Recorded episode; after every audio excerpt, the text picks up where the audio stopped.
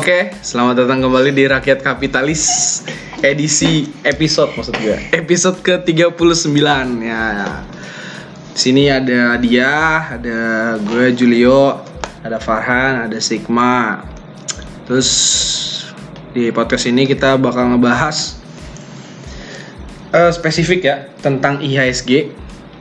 Akankah IHSG rontok di kuartal 3 2019? Nggak, sebenarnya sih nggak bahas spesifik ISG aja, tapi kita Hmm, bahas hmm. eh, kenapa sih ada kemungkinan IS, bener gak sih kemungkinan ISG itu bakal turun bebas apa enggak gitu. Hmm. Eh, untuk yang pertama kita lihat dulu dari review kinerja emiten di semester 1 2019. Ini mungkin Sigma bisa menjelaskannya. Oke, ini kan kita ngambil semua sektor di IHSG tuh. Ada berapa? 9 ya? 9 sesuai weighted-nya ya finance paling gede sekitar 30%. Terus paling kecilnya langsung ke agriculture.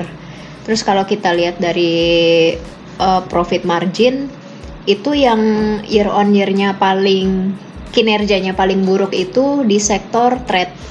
Trade perdagangan itu kalau nggak salah weighted-nya paling gede di UT. WTR. Eh, UT. Hmm. Terus kalau agri kalau nggak salah Ali ya, Ya, weight Ali. weight paling gede. Hmm. Nah terus yang paling bagus itu si basic industry itu kayak SNBR, TPIA, Oh, itu paling gede kayaknya. Ah, ah, ah. kalau Tapi nggak- BRPT bagus dong. Be- Barito Barito ya. Iya. Barito tuh basic industry. Basic industry kalau si TPI-nya bagus berarti BRPT-nya bagus juga dong logikanya. Iya sih. Kalau kalau nggak salah tuh TPIA karena eh, dia kalau kita lihat grafiknya harga sahamnya TPIA itu berbanding terbalik sama harga minyak. Jadi pas harga mi- minyaknya jatuh, si harga saham TPIA tuh naik gitu. Karena karena kalau harga minyak turun, costnya dia juga turun. Gitu sih. Nah sebenarnya kalau kita lihat overall ISG sebenarnya ini ya profit marginnya turun di kuartal 2 2019 ya turunnya 8 9,95 persen. Uh-uh. Kalau IPS juga turun year on year-nya turun 4,1 persen. Kuartal kuartalnya lebih jeblok lagi 17,6 persen turunnya. Mm-mm. Ya sebenarnya sih ini indikasi awal bahwa ada yang nggak beres sama company-company di Indonesia. in- di ISG ya yang terdaftar di ISG ya overall ya Indonesia sih. Jadi ya mungkin ada memang ke depannya ada kemungkinan perlambatan ekonomi itu udah tergambar di Iya kayaknya udah pasti lah gitu. udah pasti sih. Ah. Itu tergambar dari metana sendiri karena kan ISG itu udah leading indikator dari ekonomi leadingnya dulu yang turun Hmm. nanti akan diikuti oleh sama si pertumbuhan ekonominya. Biasanya seperti itu ya Maya. Iya sama itu sih harga obligasi juga pada Udah naik. rontok kan. Ya nanti kita akan bahas Ah. akan bahas juga untuk harga obligasinya. Oke. Jadi untuk overall di semester 1 2019 ini kinerjanya sebenarnya overallnya nggak bagus ya jelek kalau biasa dibilang Ah. yang paling bagus itu sebenarnya si Eh, jak, jakrat. uh, consumer goods ya secara year on year iya year on year consumer goods basic industry 400 Hah? persen. 30 oh sorry sorry sorry sorry, sorry. Bas- year on year-nya siapa year on year-nya basic basic industry terus baru Ini si yang 400 finance ini bukan minus mak eh sorry oh IPS ya gue ngelihatnya IPS, profit IPS, margin IPS, IPS. Eh, empat itu 400 minus bro. Jakrat. Nih 400 persen. oh iya Jack Trap ya Mm-mm. ini sorry IPS itu oh iya ya year on year ya persennya ya iya ya benar-benar 400 persen Um, Iya orang dia sebelumnya kuartal satunya minus, Mhm. habis itu jadi positif. tapi Q on Q-nya masih ini ya Oh berarti gini gini. Kalau di talent service itu marginnya berkurang, tapi si IPS-nya bertumbuh gitu ya? Hmm. Mm-mm. Kok bisa gitu ya? gimana gimana trade kan dia profit marginnya secara year on year itu Turun. turun, profit Ini margin malah rugi nih, kok bisa untung ya gimana ya? Iya. margin terus IPS-nya Itu IPS-nya malah Q2 400 2019 profit marginnya minus ya. Iya, IPS Rugi ya? gimana bisa positif ya? ini gue rasa sih belum mencerminkan semuanya ya kan emang ada belum apa belum ada semua data laporan keuangannya keluar sih Oke, kalau misalnya Hmm. kita lepasin dari outlier-nya itu mungkin yang Hmm. paling bagus consumer goods kali ya. Ini 19%. Terus yang kedua itu miscellaneous aneka industri. Astra bagus bang. Astra kayaknya Astra sih maksudnya tetap bertumbuh sih Tetap bertumbuh ya. Uh, masih bertumbuh. Eh, kemudian ada finance ya tetap lah Finance. pasti. Ini finance belum masuk BRI sih. Iya belum masuk BRI, BRI Hmm, baru hasilnya tadi. tadi. ya. Eh, masih single digit sih ininya. Eh, bottom bottom line-nya. Oke. Jadi ya nggak begitu bagus, ya nggak begitu jelek juga. Jadi so-so Hmm. aja sih.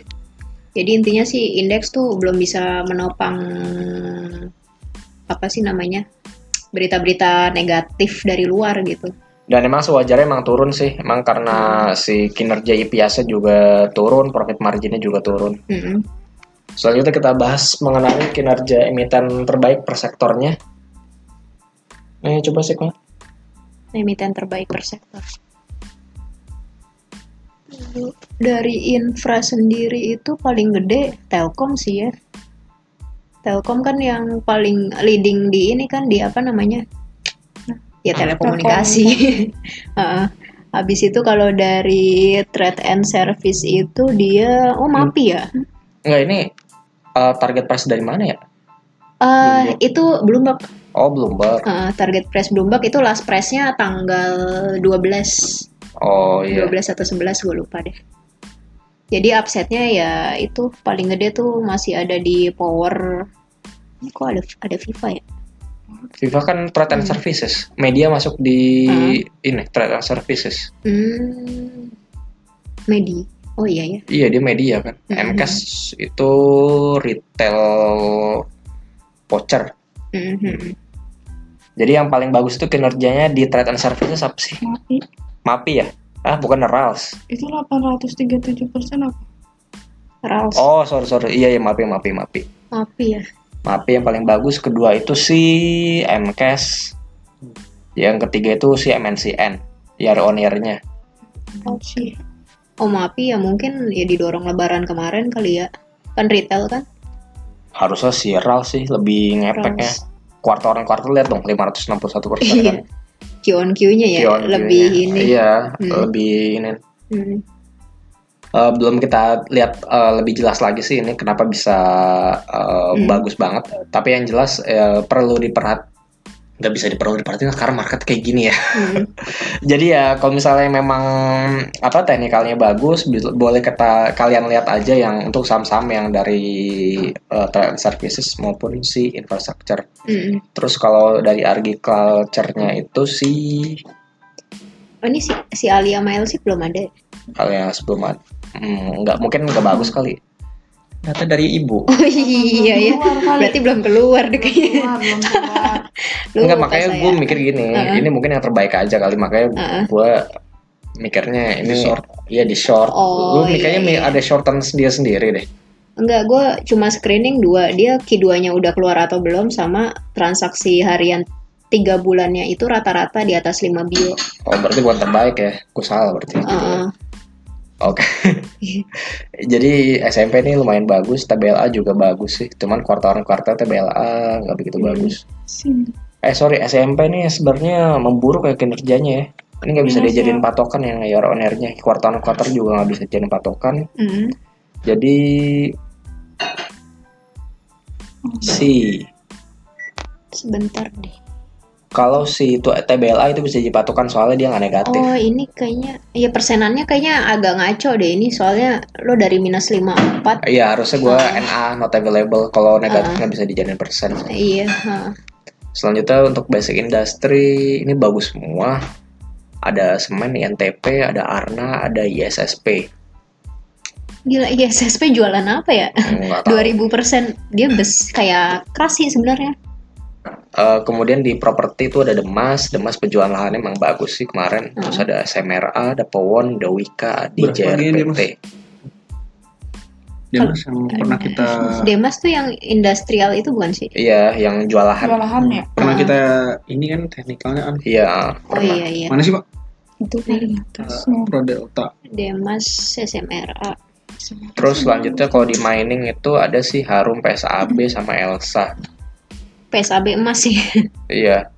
Kuartal one kuartalnya sih jelek ya. Cuman kalau Hmm. year on mah yang paling bagus tuh PSAB 144%. Hmm, dia ini sih ada sentimen harga emas juga kan jadi safe haven sekarang. Hmm. Wajar naik sih. Antam juga naik. Kemudian kalau bank Bang Iri. Bank Permata ya BNLI yang tadi juga naiknya lumayan. Soalnya ada tadi ada apa? Ada rumor itu kan rumor mau diambil OCBC, mau masuk. ya. masuk di BNLI katanya. Hmm. Oh, makanya BNL ini pintar banget ya. Iya. Iya. Terus ada BCA Asal, asal dan gagal aja lagi ntar. yang nggak tahu sih itu Tapi emang sengaja. story-nya tuh kayak ada terus gitu ya. Iya, Iya iya kan soalnya dia emang ini mau di Di posisi Uh, Kan tadinya tapi emang siapa? belum ada yang pas ya. habis itu mandiri Mm-mm. mandirinya mungkin pricingnya nggak pas habis itu ganti lagi siapa tadi Pasti bisa. OCBC. Terus ini ada BCA, PNBN, BTPS, BCTM, Bovin. Sebagian dari yang pernah kita rekomendasi teknikal juga sih kayak si Mm-mm. eh PN eh BTPS sorry BTPS. BTPS sudah pernah kita di oh iya dulu rekomend juga waktu itu sih. Uh, Terus untuk yang consumer Dow Ultra Jaya, UNPR, Jaya. Sido, roti tuh roti 200%. Roti, Gila ya. Iya. Roti, roti yang sari roti itu kan Roti, iya sih gue makan roti mulu. Iya sih. itu Kenceng juga ya. Hmm, lumayan. bukan anda aja kayaknya yang makan roti. Mohon maaf. roti. Gue makan roti mulu. Ya bukan lu doang. Dia makan roti. Maksudnya nggak mati ya maksudnya. Indofood Ada yang selalu lumayan. beli gitu. Ya emang ada. Ya, yang asal beli memang ada roti. Iya, Logikanya gimana sih? Enggak. Tapi ini consumer emang rata-rata uh, profit marginnya positif sih karena mungkin investor kan sekarang udahlah mending cari yang defensif aja gitu. Kayak ICBP sama Indofood, Iya. Sama UNVR juga ya. Unilever. uh, Terus di miscellaneous industry ini Sril sama sama auto. Sril ya. Sril naiknya lumayan banget ya. Iya. 135%, auto juga naik 44%. Sril nih kayaknya dalam dolar deh. Iya dalam dolar. Oh. Kemudian apakah ISG akan rontok? Yang kita masuk menu utamanya, apakah ISG akan rontok di kuartal 3 2019? Hmm. Kita lihat satu persatu. Mhm. Kalau kita lihat secara bulanan, ini data dari CNBC Indonesia yang ngumpulin udah cukup sangat baik ya. Heeh. Eh, rata-rata imbal hasil ISG secara bulanan di 2019 sampai 2018 itu paling jeleknya di bulan Agustus dengan minus 1,69 persen. Hmm. Jadi yang paling bagus itu di bulan Maret sama Juli. Maret itu 3,62 persen, sama Juli itu 3,52 persen, sama Desember ya 3,08 persen. Itu yang paling bulan yang paling the best month-nya ISG itu di situ. Q3, Q2, Q4 ya. Tapi Iya. Q3-nya ya so-so sih. Hmm, nggak begitu bagus-bagus amat juga ya. Ah. Terus kalau kita lihat ISG turun lebih dari 5% secara bulanan itu di Agustus tiga kali, Mm-mm. di Mei dua kali, di September dua kali, November eh, dua kali juga. Yang nggak pernah turun lebih dari 15 per, 5% secara bulanan dari 2009 sampai 2018 itu di Februari, Juli, Oktober, sama Desember. Berarti mestinya diganti tuh bukan sell in Mei tuh. Sell in August. bagus Tapi emang Agustus saya selalu ini sih. Gue hampir nggak pernah tra- trading sih kalau Agustus. Hmm, Nyangkut gitu. juga Oke. gitu. Selanjutnya ini uh, hal yang perlu kita perhatikan di ISG di kuartal ketiga 2019. Yang Mhm. pertama itu adalah defisit transaksi berjalan. Ini memburuknya transaksi defisit transaksi berjalannya dari 2,6% di kuartal 2 2019 di kuartal 3-nya sorry ini kuartal 3 ya. Minus. Minus 3,04% di 2000 di kuartal 3 2019. Mestinya minus 2 Iya, minus minus 3. ketiga. Jadi makin nggak bagus, melebar. makin melebar uh, transaksi berjalannya ini juga karena lesunya ekspor yang terendah sejak kuartal kedua 2017. Iya. Ya demandnya juga melemah sih. Iya, ekspornya ya ekspor kita melemah ya karena harga komoditasnya juga melemah, batu bara, Hmm. CPO. Kalau Yang salah top andalan-andalan 5 tuh kita masih juga. kita top 5 ekspor masih ke Cina kan ya? Iya, masih ke Cina, Cina yang juga masalah ya, kita Hmm. juga masalah juga. Mm-mm. Oke, selanjutnya kita bahas mengenai pelemahan rupiah. Ini juga selain karena melemahnya ekspor, memburuknya defisit transaksi berjalan, Mm-mm. Pelemahan rupiah disebabkan oleh Cina yang kembali melemahkan yuan hingga melewati batas level 7 yuan per dolarnya Mm. yang udah kita bahas uh, Hmm, dua minggu minggu lalu. yang dua minggu yang lalu ya Bukan minggu lalu ya? dua minggu yang lalu terus pergerakan rupiah juga hampir sama kayak yuan Heeh. kalau kalian perhatikan geraknya mirip sekali ya ini kurang lebih sama ya. Yang naik tuh cuma harga nikel sama emas deh kalau nggak salah. Ya ampun. Eh, harga timah sih turun makanya dari yang trio metal itu cuma tins doang yang nggak naik kan. Iya ya. Heeh. Oke selanjutnya kita lihat di eh, hal yang mempengaruhi yang berikutnya ini adalah rupiah yang melemah, kemudian obligasi yield 10 tahun pemerintah itu naik.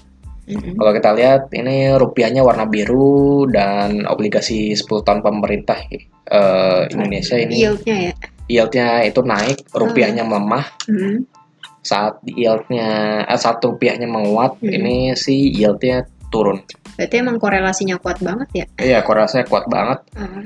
Itu juga asing juga profit taking ya di Sun ya. Kalau kita lihat di dari Januari sampai April itu trennya terus naik kepemilikan asing di Sun ya. Mm-mm. Jadi as your for information juga kepemilikan asing di SBN ah, di surat utang negara itu mencapai 38.38% di April Oke. dari total seluruh obligasi yang bisa diperjualbelikan.